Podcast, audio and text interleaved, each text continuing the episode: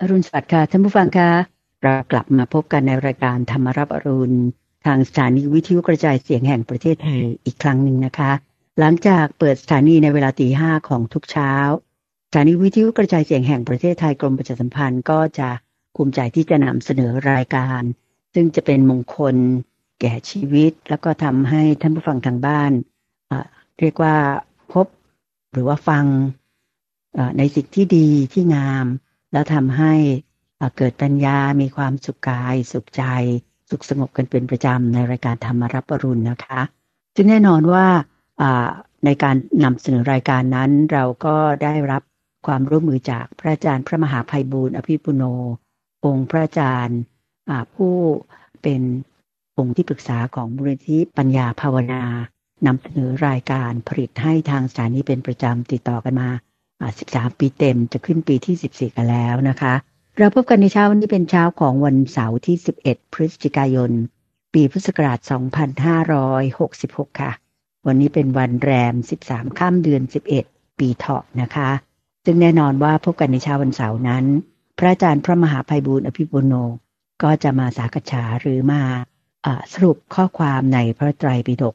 ในช่วงของขุดเพชรในพระไตรปิฎกให้ท่านผู้ฟังได้รับฟังกันเหมือนเช่นเคยค่ะเป็นการนำเสนอข้อมูลต่อจากในเสาร์สัปดาห์ที่แล้วนะคะขณะนี้พระอาจารย์พร้อมอยู่แล้วที่จะมาพบกับท่านผู้ฟังทางบ้านนะคะเราไปกราบนมัสการพระอาจารย์พร้อมกันเลยค่ะกราบนมัสการเจ้าค่ะพระอาจารย์เจ้าค่ะเรียนพานเรียนพาน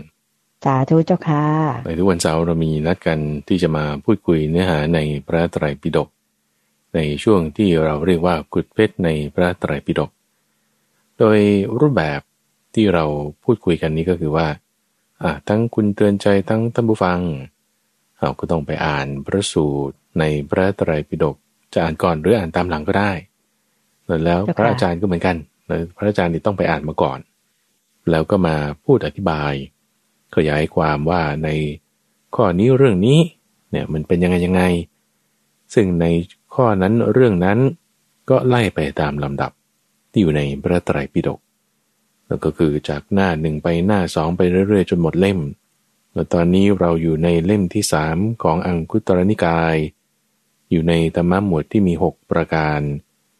คือด้วยกระบวนการการทำแบบนี้เราก็จะเก็บได้ทุกข้อและได้ทุกประเด็นคือบางทีรอบแรกเราได้ประเด็นนี้ประเด็นนั้นประเด็นโน้นรอบที่สองรอบที่สามต่อไปถ้ามีเวลาเราก็อาจจะได้ประเด็นอะไรต่างๆเพิ่มเติมอันนี้ก็จะทำให้ความรู้ของเรานั้นแบบเต็มที่ละเอียดแล้วละเอียดอีกและกว้างขวางด้วยลึกซึ้งด้วยแล้วก็เป็นการบังคับตัวเองเรายังจะมาจัดรายการกับท่านผู้ฟังเนี่ยพระอาจารย์ก็ต้องไปอ่านมาก่อนอ่านทั้งของเวอร์ชั่นที่แปลโดยมหาจุฬาลงกรณราชวิทยาลัยเล่มที่เราใช้เป็นหลักนี้อ่านทั้งของเวอร์ชั่นที่แปลโดยมหามกุฏราชวิทยาลัยบางทีศัพท์คำไหนไม่เข้าใจ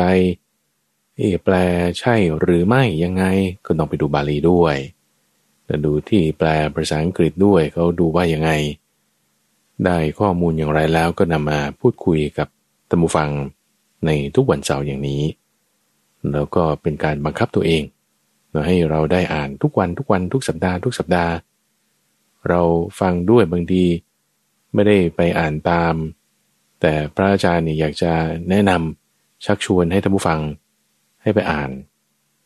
เพราะว่าบทพยัญชนะเนี่ยมีความลึกซึ้งนั่นคือเนื่องจากกระบวนการนี้พระอาจารย์อธิบายไม่ได้อ่านให้ฟังนะเจ้าค่ะถ้าอ่านให้ฟังเนี่ยจะเป็นช่วงของครั้งพระสูตรทุกวันพฤหัสอันนั้นก็มีแต่อ่านแต่ไม่อธิบายแต่ในทุกวันเสาร์อย่างนี้อธิบายไม่อ่านแต่ท่านผู้ฟังไปอ่านเอง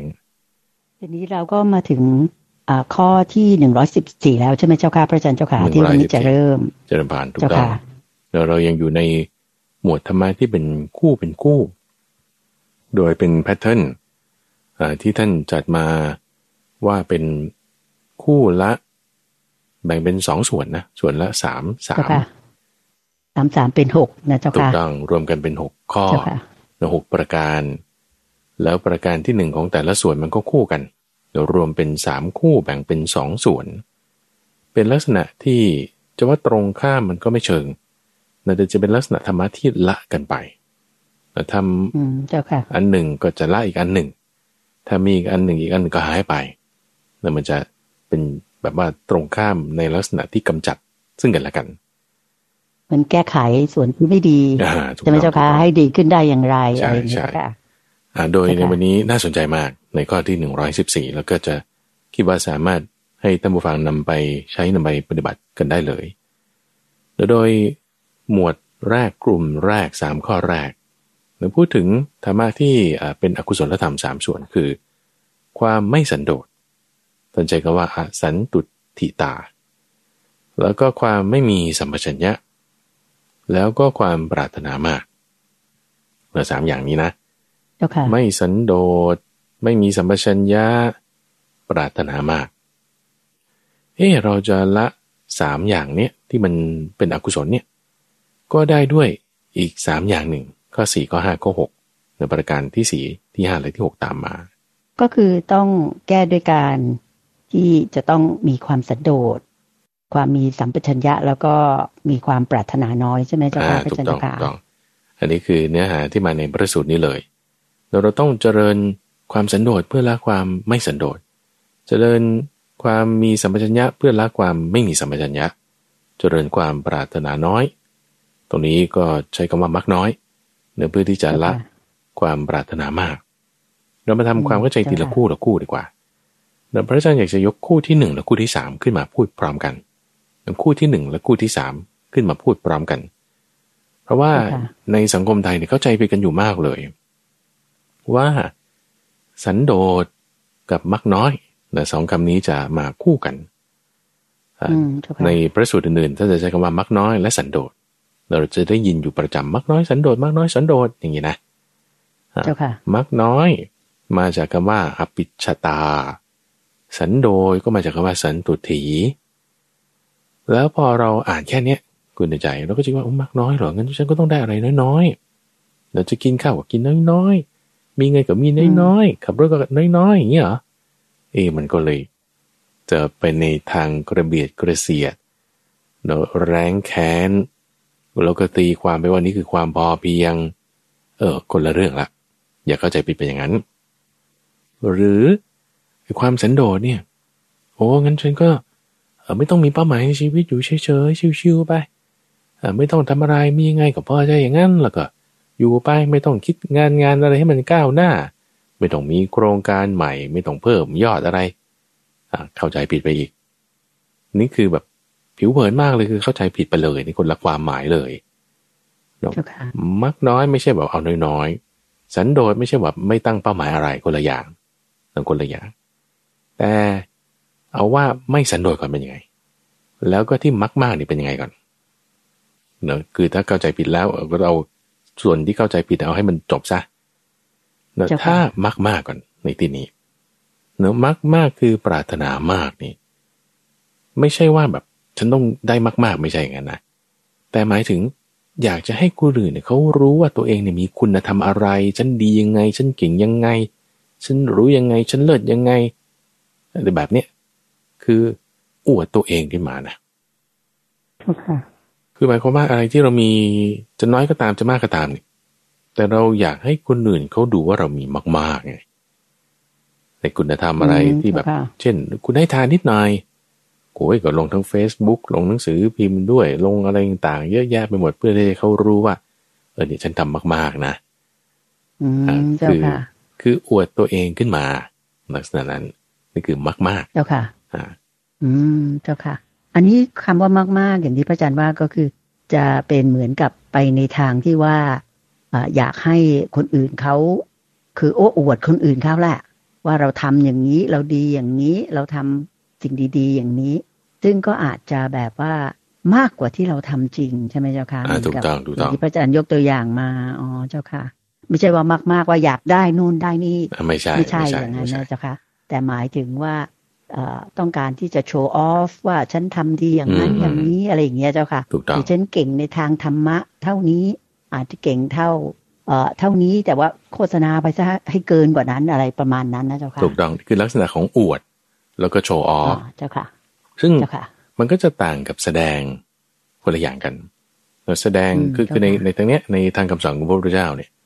เอ่อคุณดวงใจหรือท่านผู้ฟังอาจจะเคยได้ยินว่าอวดอุตริมนุสธรรมอย่างเงี้ยนะอืมได้ยินบ่อยเลยเจ้าค่ะอวดอุตริมนุสธรรมนี่คือเข้าข่ายลักษณะว่ามากๆล่ะปรารถนามากล่ะให้คนเขารู้คุณธรรมของตัวเองหรือที่ว่าถ้าสำหรับพระนะไม่มีจริงนี่นี่คือเป็นปาราชิกเลยนะเป็นปาราชิกเลยถ้าคุณอวดคุณธรรมที่ตัวเองไม่มีจริงคุณวิเศษอะไรที่มันเลิศหรูฌานญาณสมาธิอะไรพวกนี้แล้วไม่มีจริงๆอ่ะแต่อวดเนี่ยอันนี้คือเป็นปาราชิกเลยทีนี้มันมันจะต่างกับแสดงแต่แสดงเนี่ยคือไม่ได้อวดเข้าใจไหมแสดงไม่ได้อวดแต่คือแสดงให้ดูเรายกตัวอย่างเช่นว่าสมมติพระภิกษุรูปหนึ่งมีความสามารถในการหายตัวได้หายตัวจากที่นี่ไปปรากฏที่นู่นได้เหมือนสมมติขึ้นแท็กซี่ไปอย่างเงี้ยถ้าอวดนะ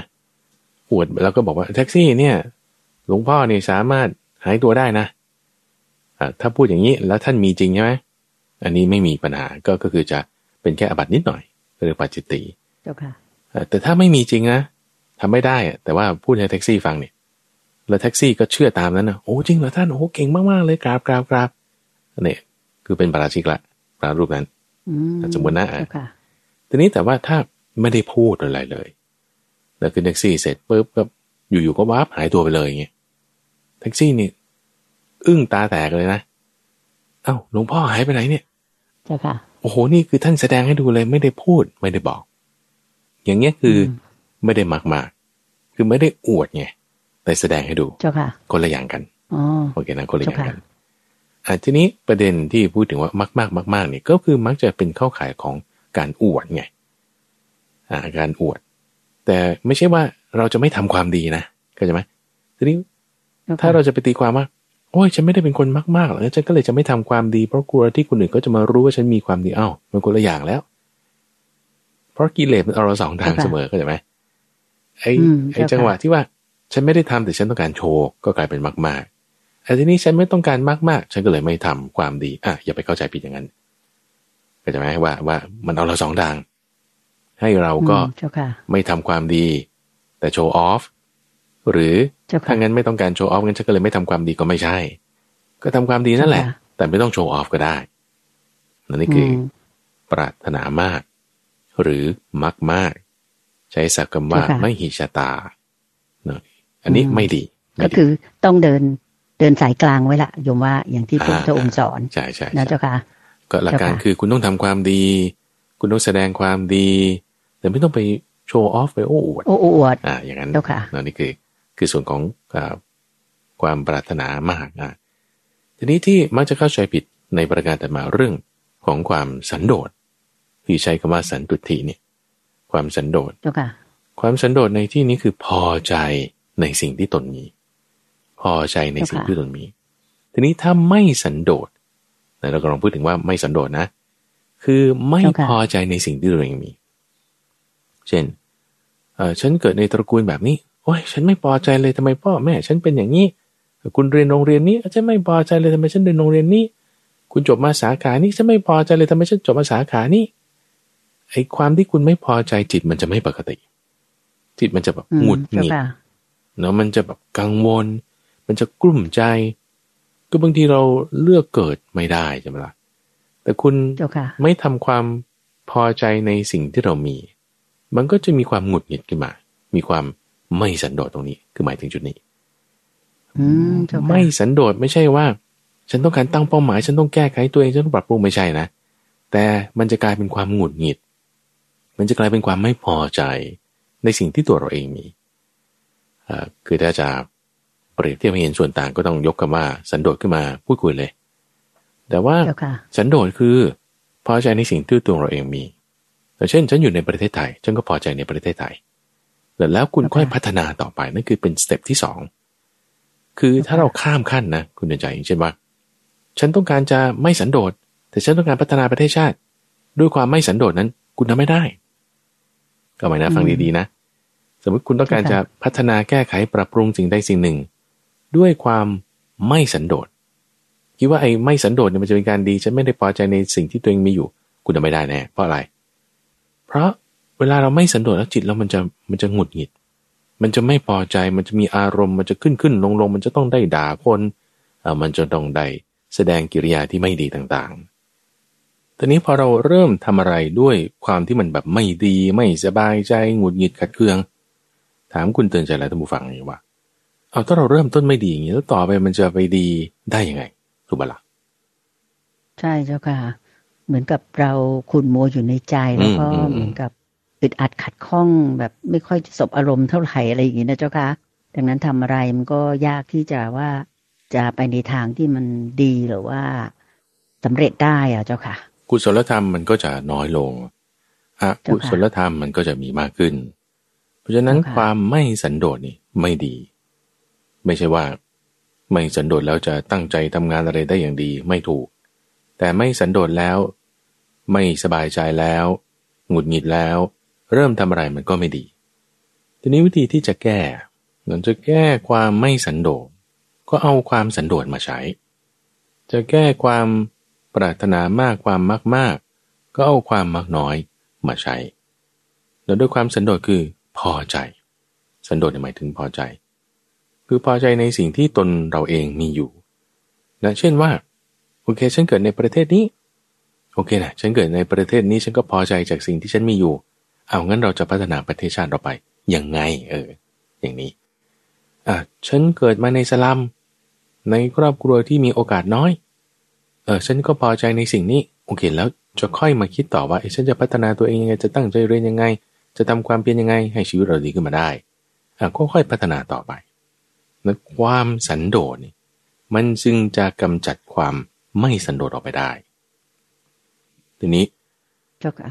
ไอ้เจ้าความสันโดษมันก็ไม่ใช่ว่าขั้นตอนเดียวแล้วมันจะจบในการที่จะทำชีวิตของเราให้มันพัฒนาก้าวหน้าได้มันก็ต้องเอาคุณธรรมอื่นเช่นอิทธิบาทสี่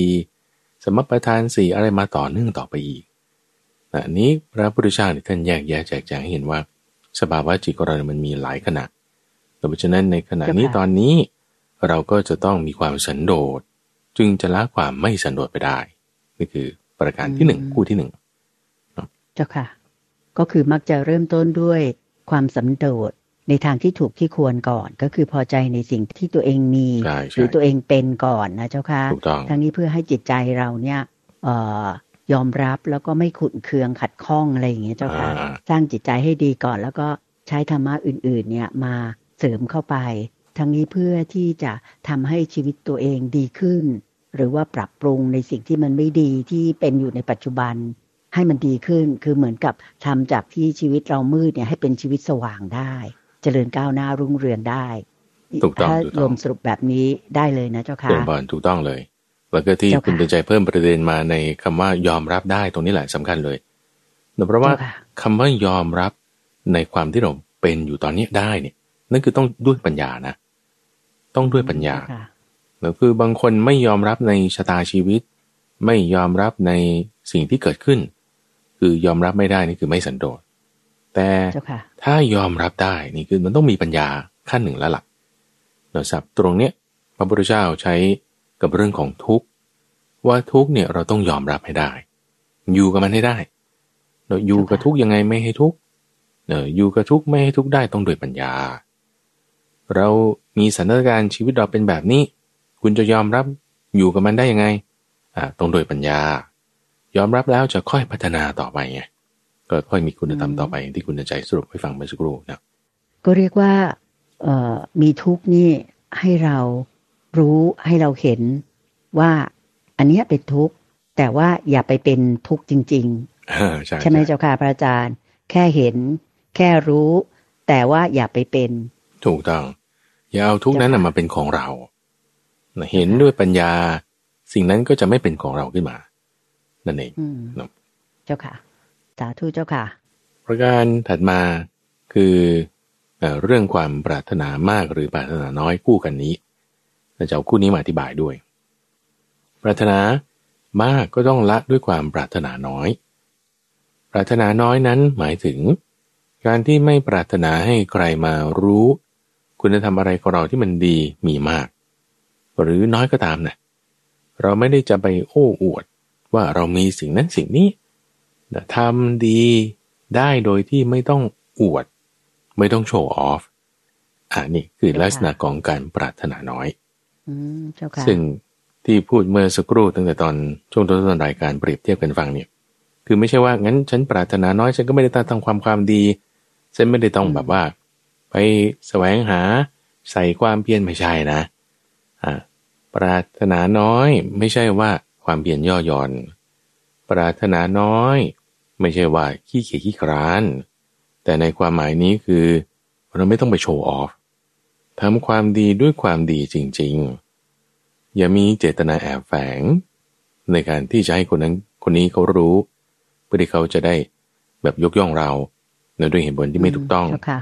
อ่ะไอ้ความปรารถนาน้อยคือหมายถึงอย่างนี้ที่มันสามารถละเจ้าความปรารถนามากได้เพราะอันนี้คือลักษณะการกระทำทางกายทางวาจาทางใจถ้าคุณใจหรือท่านผู้ฟังจำในสัปดาห์ก่อน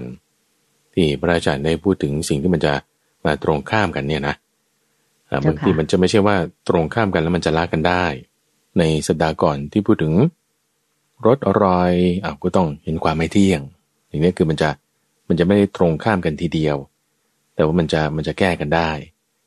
แต่ว่าในลักษณะที่ว่าเนี้ยคือมันตรงข้ามกันที่แก้กันได้เพราะว่ามันจะมีจิตที่อยู่ลึกลงไปกว่านั้นอีกขั้นหนึ่งอยู่ที่จิตนี้จะมีการปรุงแต่งเป็นในลักษณะลักษณะหนึ่งพอเราทวนกระแสการปรุงแต่งนั้นกิเลสมันก็จะลาไปพอเรามีความสันโดษมีความปรารถนาน้อยมีความมักน้อย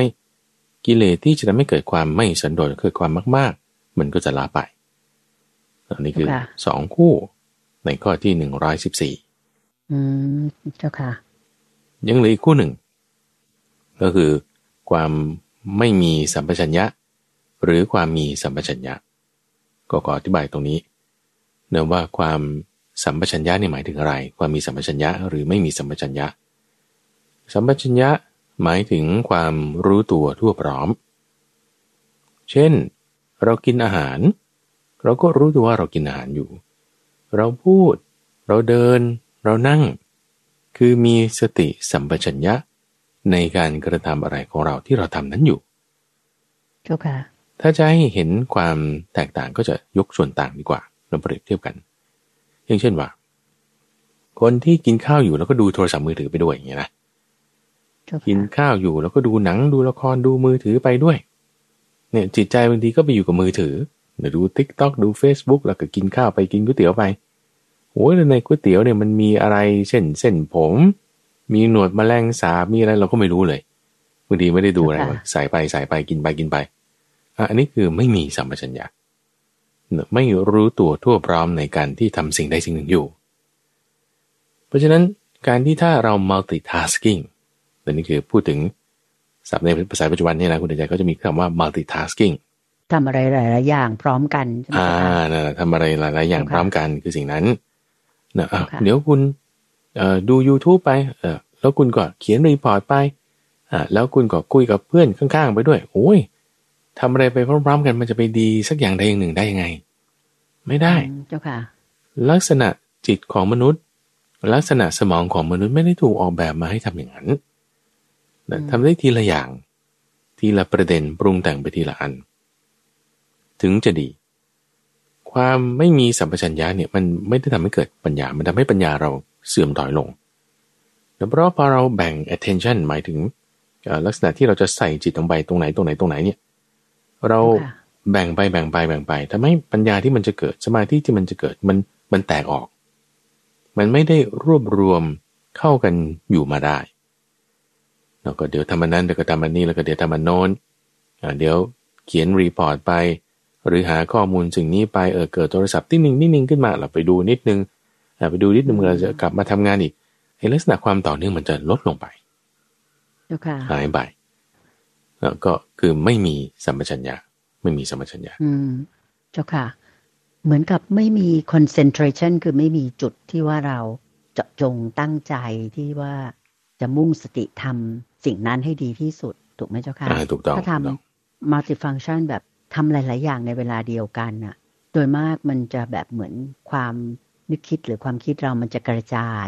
ก็กลายเป็นสรุปว่าทำอะไรไม่ดีสักอย่างเลยคือแบบมันไม่ได้ดีที่สุดอย่างที่เราอยากให้เป็นใช่ไหมเจ้าคะเดือนบานใช่เลย แล้วพอพอเป็นอย่างนั้นแล้วกิเลสในลักษณะที่เป็นโมหะคือความไม่รู้คือความหลงมันเพิ่มขึ้นด้วยมันเพิ่มขึ้นด้วยเจ้าค่ะอ้าววิธีแก้ก็คือใส่ใจไปในสิ่งเดียวคือมีสัมปชัญญะในสิ่งที่เราทำนั้นการมีสัมปชัญญะในสิ่งที่เราทำก็คืออ้าวหยิบจับสิ่งใดกินอะไรเดินไปไหนก็ให้รู้อยู่กับสิ่งนั้นที่พระพุทธเจ้าท่านใช้คำว่าสัมปชัญญะหนักมากกว่าที่ใช้คำว่าสมาธิเนี่ยเพราะว่าถ้าสมมติเราฝึกจิตได้อย่างดีมีความคล่องตัวนะคุณใจนะไอ้ไอ้ลักษณะที่เป็น multitasking เนี่ยมันก็ทำได้นะคือคือถ้างานมันเป็นขั้นตอนมาเป็นระบบมาคุณจะเช่นหยิบอันนี้เสร็จปุ๊บคุณต้องมากรอกคอมพิวเตอร์อันนี้เสร็จปุ๊บแล้วคุณก็มาห่อแพ็กเกจอันนี้เสร็จปุ๊บแล้วคุณก็ส่งออกไปทางนี้แต่เป็นขั้นเป็นตอนมันหลายๆอย่างแต่ว่าทั้งหมดเนี่ยรวมกันเป็นอันเดียวได้ไงมีสัมปชัญญะไปในแต่ละอย่างละอย่างที่คุณทำเนี่ยมันจะทำให้งานเนี่ยมันต่อเนื่องและจิตใจเราก็เป็นหนึ่งเดียวมีความรู้ตัวรอบคอบไปในสิ่งที่เราทำนั้นๆนั้นๆนี่คือเจริญสัมปชัญญะเพื่อละความไม่มีสัมปชัญญะนั่นเองนั่นนี่คือคู่ที่สามเข้าใจเจ้าค่ะดังนั้นมันมักจะมาคู่กันใช่ไหมเจ้าค่ะคือมีสติก่อนคือมีสติด้วยแล้วก็มีสัมปชัญญะคือความรู้ตัวทั่วพร้อมในการทำอะไรด้วยซึ่งก็จะทำให้งานของเราเนี่ยสำเร็จได้ดีหรือการทำความเพียรการทำสมาธิอะไรเนี่ยถ้าเรามีสติสัมปชัญญะคือมีทั้งสติบวกด้วยความรู้ตัวทั่วพร้อมเนี่ยเราก็จะสามารถเอ่อทำสมาธิหรือว่าทำงานการต่างๆได้สำเร็จอย่างดีนะเจ้าค่ะเรียบร้อยถูกต้องนั่นคือข้อที่หนึ่งร้อยสิบสี่สิบสี่เจ้าค่ะเรียบร้อยต่อไปก็จะเป็นข้อหนึ่งร้อยสิบห้าใช่ไหมเจ้าค่ะหนึ่งร้อยสิบห้าว่าด้วยความเป็นผู้ว่ายากคือโทวะจัสตาสูตรก็คำนี้เลยโทวะจัสสะคือหมายถึงความเป็นผู้ว่ายากโดยท่านแบ่งสามประการแรกคือสิ่งที่เป็นอกุศลธรรมหนึ่งความเป็นผู้ว่ายากสองความมีมิจฉาสามความฟุ้งซ่านแห่งจิตสามอย่างนะ okay. จะกำจัดสามประการนี้ได้ก็ต้องด้วยสามประการต่อไปนี้คือให้เป็นผู้ว่าง่ายให้มีกัลยาณมิตรและให้เจริญอานาปานสติ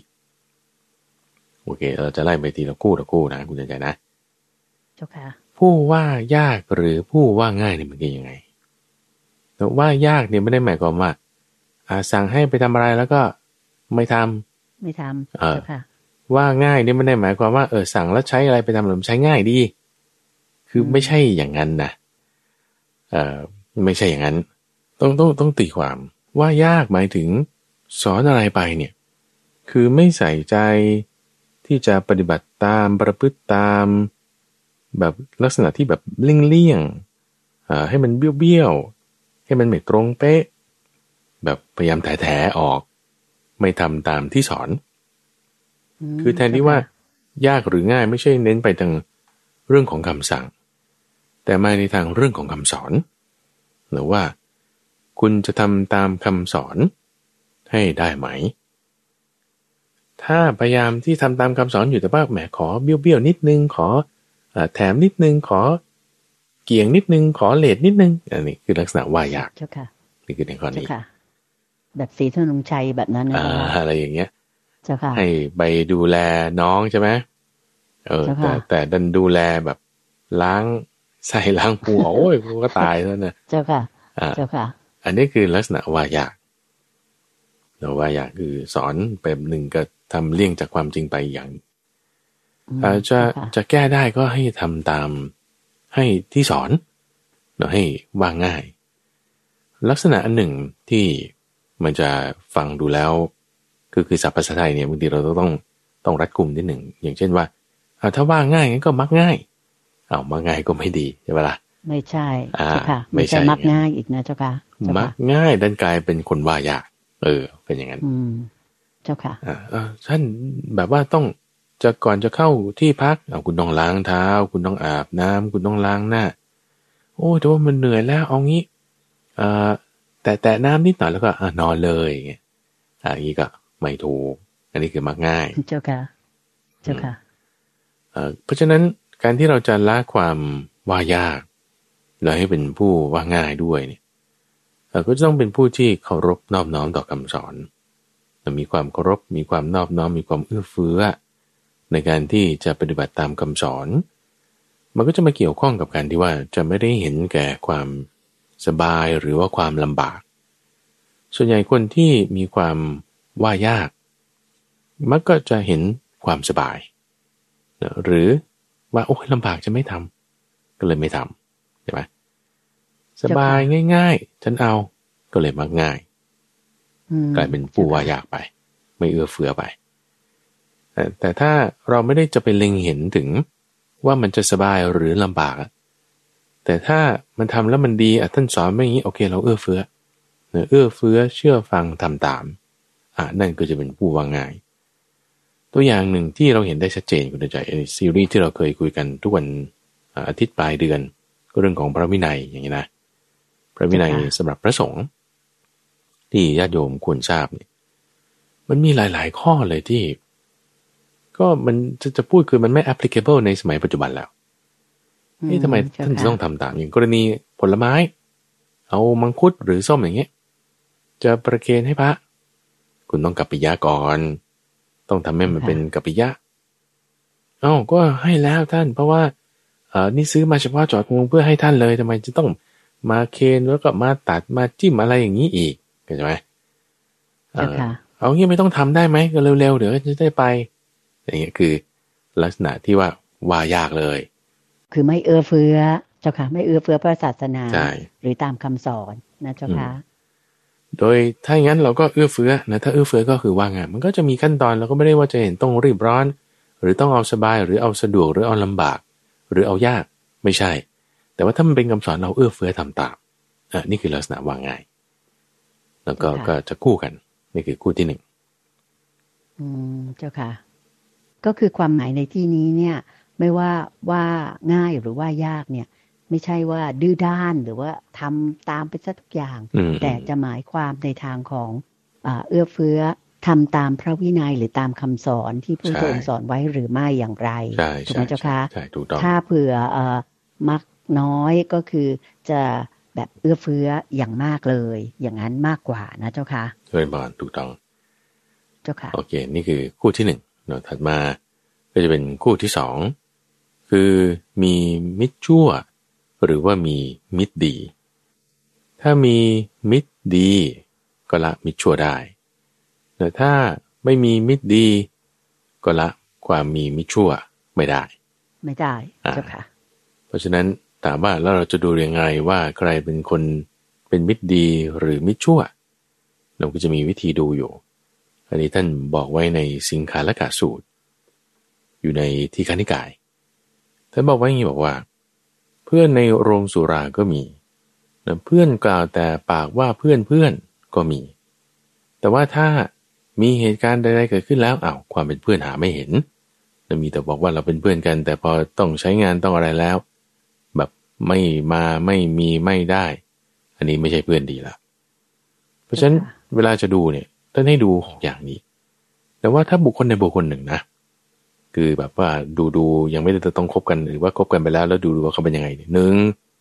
นอนตื่นสายไหมสองเสพภรรยาของผู้อื่นไหมนั่นคือมีชู้มีกิ๊กอย่างนี้ไหมสามมักจะเป็นคนผูกเวรไหมสี่จะทำแต่สิ่งที่หาประโยชน์ไม่ได้เรื่องอะไรจิ๊บจ้อยเนี่ยชอบทำเรื่องอะไรสาระเนี่ยไม่ค่อยทำอ่ะห้าเขามีเพื่อนชั่วไหมหกเขาเป็นคนตระหนี่ทีเหนียวหรือเปล่าถ้าเป็นคนมีลักษณะแบบนี้เออเข้าข่ายได้ว่าจะเป็นเพื่อนชั่วอย่าไปคบอย่าไปคบไม่ดีนะแล้วก็ถ้าตรงข้ามกันก็พอบอกได้ว่านี่คือเพื่อนดีโดยถ้าเราใช้ลักษณะหกอย่างนี้ในการที่จะดูเพื่อนรอบตัวของเราแล้วก็จะจัดได้สี่ประเภทด้วยกันท่านว่าไว้อย่างนี้เพื่อนที่ไม่ดีนั่นคือดูเหมือนว่าจะเป็นเพื่อนดีแต่จริงๆไม่ดีนะเพื่อนจะเรียกว่าเพื่อนไม่ได้ละก็เป็นคนรู้จักกันที่เป็นคนไม่ดีแล้วก็คือเพื่อนปอกลอกหรือ จะเรียกว่าเพื่อนไม่ดีหรอกเรียกว่าคนเดินคนนำสิ่งของของเพื่อนไปคือคนบอกหลอกสองคนดีแต่พูดสามคนหัวประจบสี่คนชักชวนในทางชิบหายถ้าเอาคนปอกลอกแล้วเราเอาคนปอกลอกมาเป็นเพื่อนนะเขาจะมีลักษณะนี้ว่าเสียให้น้อยคิดเอาให้มากไม่รับทำกิจในคราวมีภัยคบเพราะว่าเห็นแก่ประโยชน์ของตัวแล้วก็คิดแต่จะเอาฝ่ายเดียวแล้วไม่ให้คนอื่นนี่คือลักษณะของคนปอกลอกอย่าเอามาเป็นเพื่อนเจ้าค่ะถ้าใช้คุณสมบัติหกประการนั้นแล้วจะจัดได้แบบที่สองคือคนดีแต่พูดในลักษณะคนดีแต่พูดเนี่ยอย่าเอาเก็บอย่าเอามาเป็นเพื่อนนะคือมักจะเอาของที่เรื่องที่ผ่านมาแล้วเนี่ยเอามาปราศัยเอามาปราศัยเอามาพูดอยู่ได้เรื่องที่มันผ่านมาแล้วจบไปแล้วแล้วอ้างของที่ยังไม่มาถึงอ้างของที่ยังไม่มาถึงนะว่าอนาคตนะมันจะต้องเป็นอย่างนั้นอย่างนี้หรือสงเคราะห์ด้วยสิ่งที่หาประโยชน์ไม่ได้สิ่งอะไรที่ไม่มีประโยชน์เนี่ยเอามาให้แหมมันก็ไม่เวิร์กไงและประการที่สี่ก็คือถ้าเกิดเรื่องที่จะต้องช่วยกันสนับสนุนกันแล้วเนี่ยเออแสดงความขัดข้องโทรไม่รับสายติดต่อไม่ได้ไม่โทรกลับอย่างนี้อ่าก็รู้ได้เลยว่าอันเนี้ยเป็นคนที่ดีแต่พูดหรือสามเป็นคนหัวประจบลักษณะคนที่มีความเป็นหัวประจบก็คือจะเขาจะทำชั่วเราก็ตามใจเขาจะชั่วก็คล้อยตามจะดีก็คล้อยตามต่อหน้าสรรเสริญรับหลังนินทาคือคล้อยตามดีก็ไม่ใช่ว่าจะดีนะคุณอาจารย์นะเพื่อนจะให้ทำความดีก็ตามใจเพื่อนเพื่อนจะให้ทำความชั่วเราก็ตามใจเพื่อนเจ้าค่ะยกยอปอป้านไปเรื่อยเลยเจ้าค่ะเราก็จะกลายเป็นคนหัวประจบหรือถ้าคนอื่นเขาก็เห็นกับเราด้วยไปหมดทุกอย่างไม่ได้ค้านไม่ได้มีความเห็นต่างเรื่อยเลยหรือไม่ได้มีเหตุผลเป็นของตัวเองอันนี้คือเข้ากลายเป็นคนหัวประจบเราก็จะดูได้อีกคือรับหลังนินทาต่อหน้าสรรเสริญเป็นอย่างนั้นอืมเจ้าค่ะแล้วประการที่สี่เพื่อนแบบที่สี่ก็คือคนที่ชักชวนในทางชิบหายชวนให้ดื่มน้ำเมาชวนให้เที่ยวตามตรอกซอกซอยในเวลากลางคืนชวนให้เที่ยวดูมหรสพชวนให้เล่นการพนันนี่คือลักษณะคนที่ไม่ดีอย่าเอามาเป็นเพื่อนคือเป็นมิจฉาไม่ดีอืมเจ้าค่ะฟังมาแล้วคิดว่าท่านผู้ฟังก็คงจะเห็นด้วยเลยว่าอย่างที่พระพุทธองค์ได้แจกแจงไว้เนี่ยเพื่อนที่มันไม่ควรจะคบอย่างยิ่งเนี่ยจะเห็นว่ามันเข้ากับสถานการณ์ได้ทุกยุคทุกสมัยแล้วก็สามารถที่จะนำมาพิจารณาได้เลยว่าเราควรจะคบคนนั้นเป็นเพื่อนหรือไม่นะเจ้าค่ะพระอาจารย์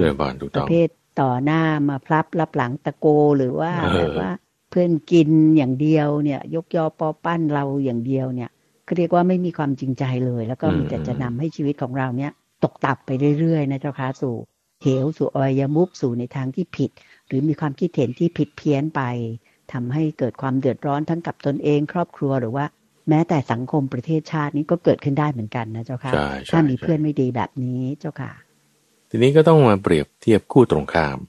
นะว่าถ้างั้นเราจะมีกัลยาณมิตรคือมิตรดีสามารถนำทำความดีให้เกิดในชีวิตของเราได้ดูยังไง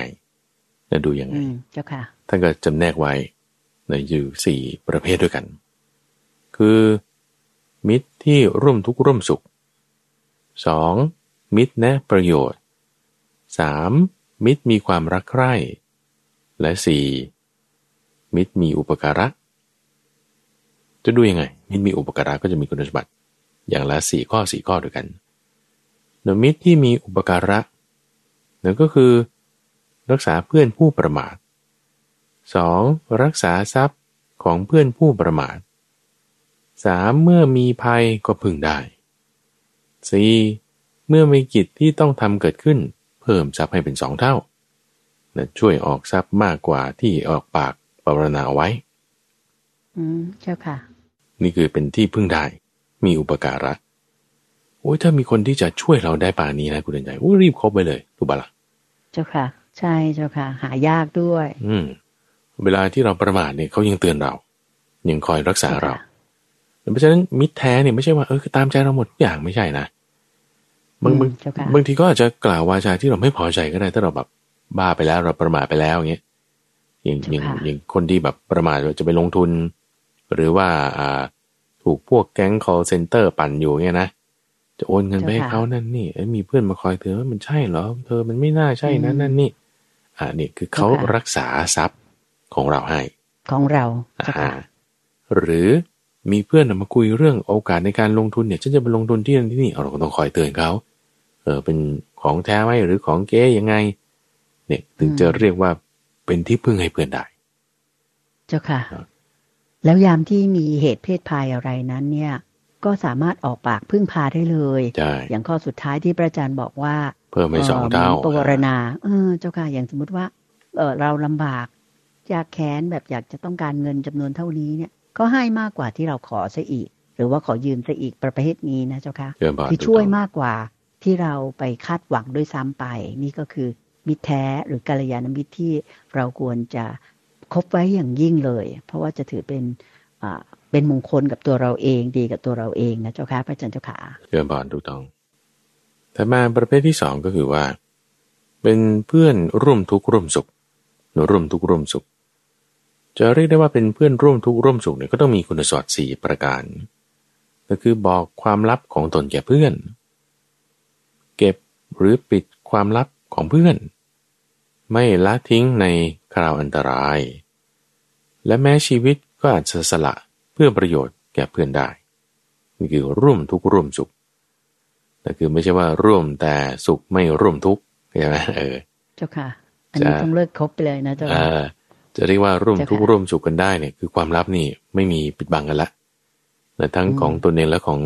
ฝ่ายอื่นแต่พอไม่มีความลับต่อกันเนี่ยมันมันยิ่งจะทำให้ความสัมพันธ์เนี่ยมันมันดีขึ้นไงมีเหตุเพศภัยมีอันตรายอะไรรู้ความลับของกันและกันก็ช่วยรักษากัน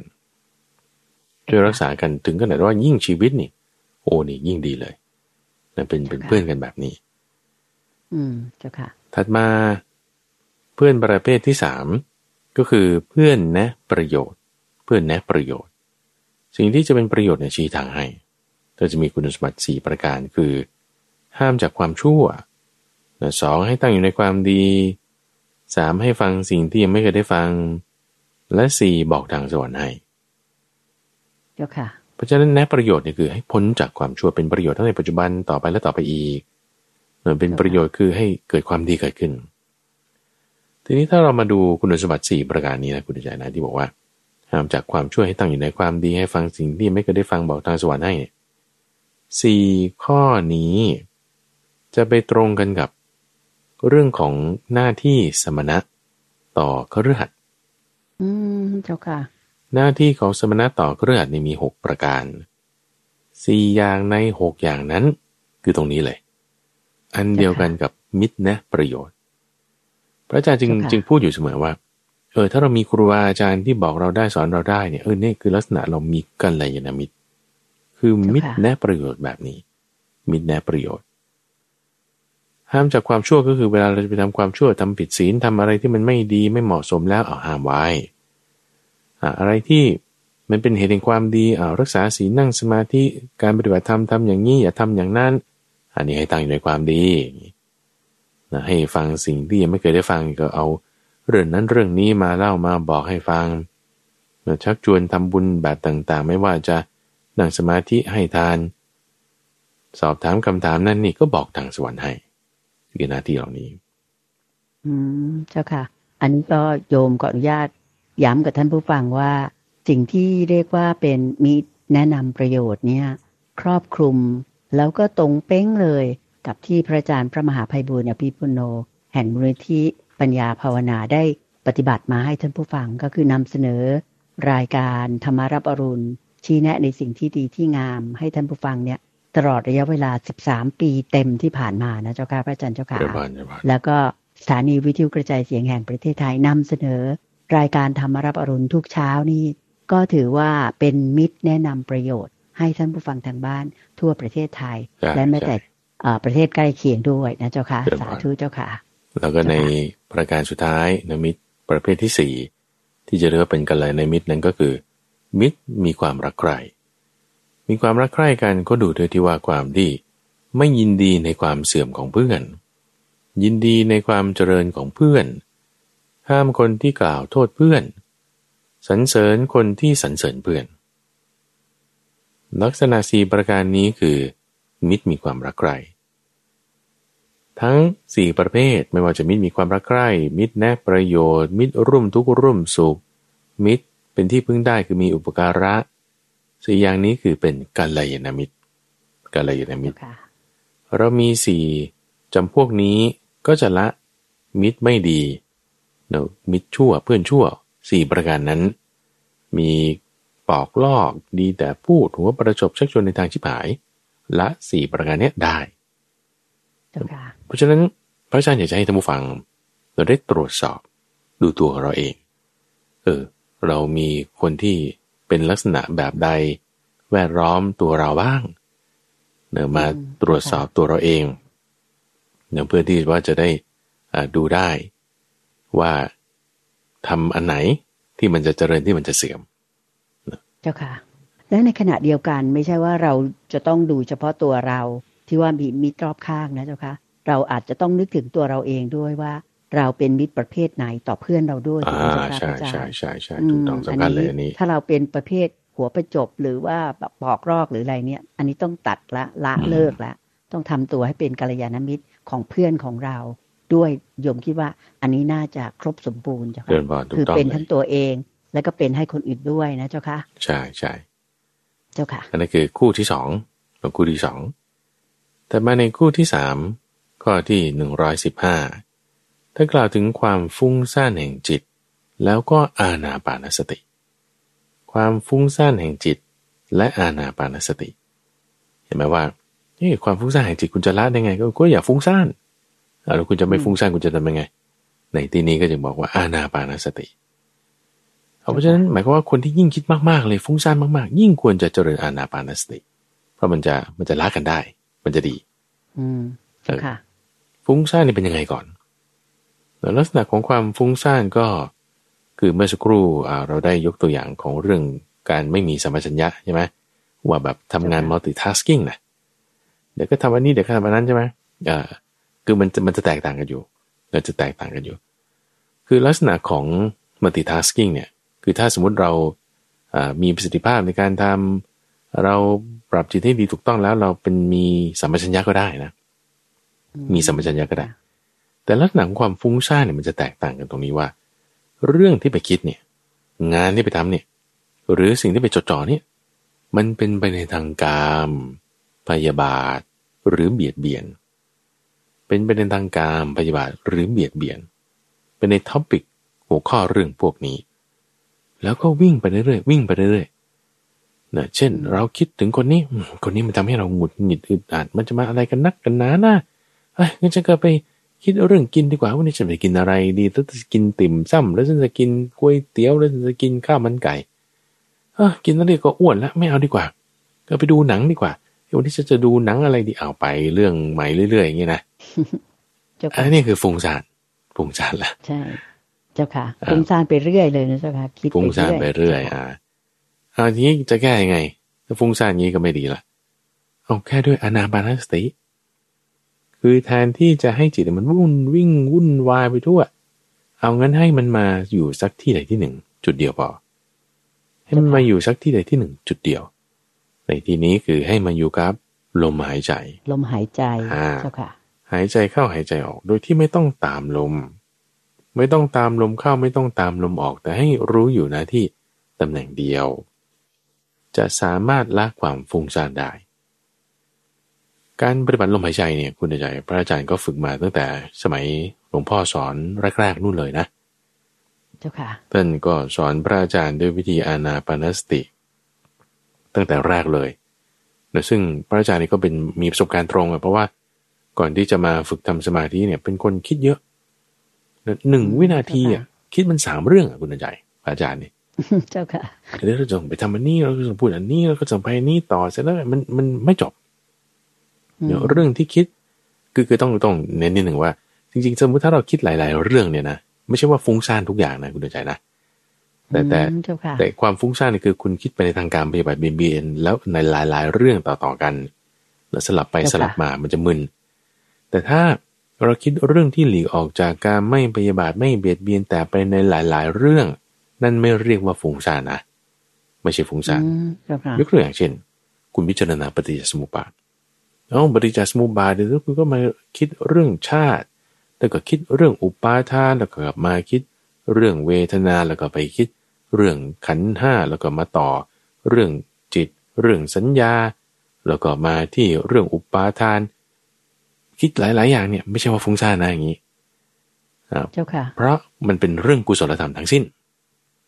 เราจะไม่ใช่การฟุ้งซ่าน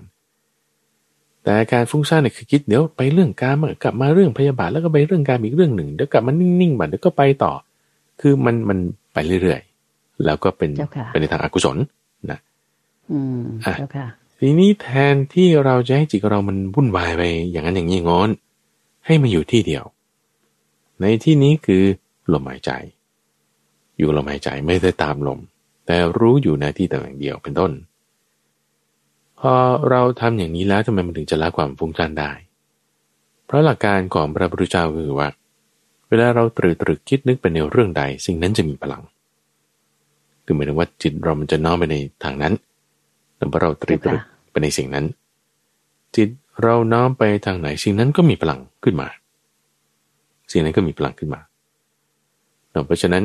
เวลาที่เราคิดไตรตรองใคร่ครวญเนี่ยถ้าเราจดจ่ออยู่กับลมลมหายใจก็ทำให้สติมีกำลังขึ้นมา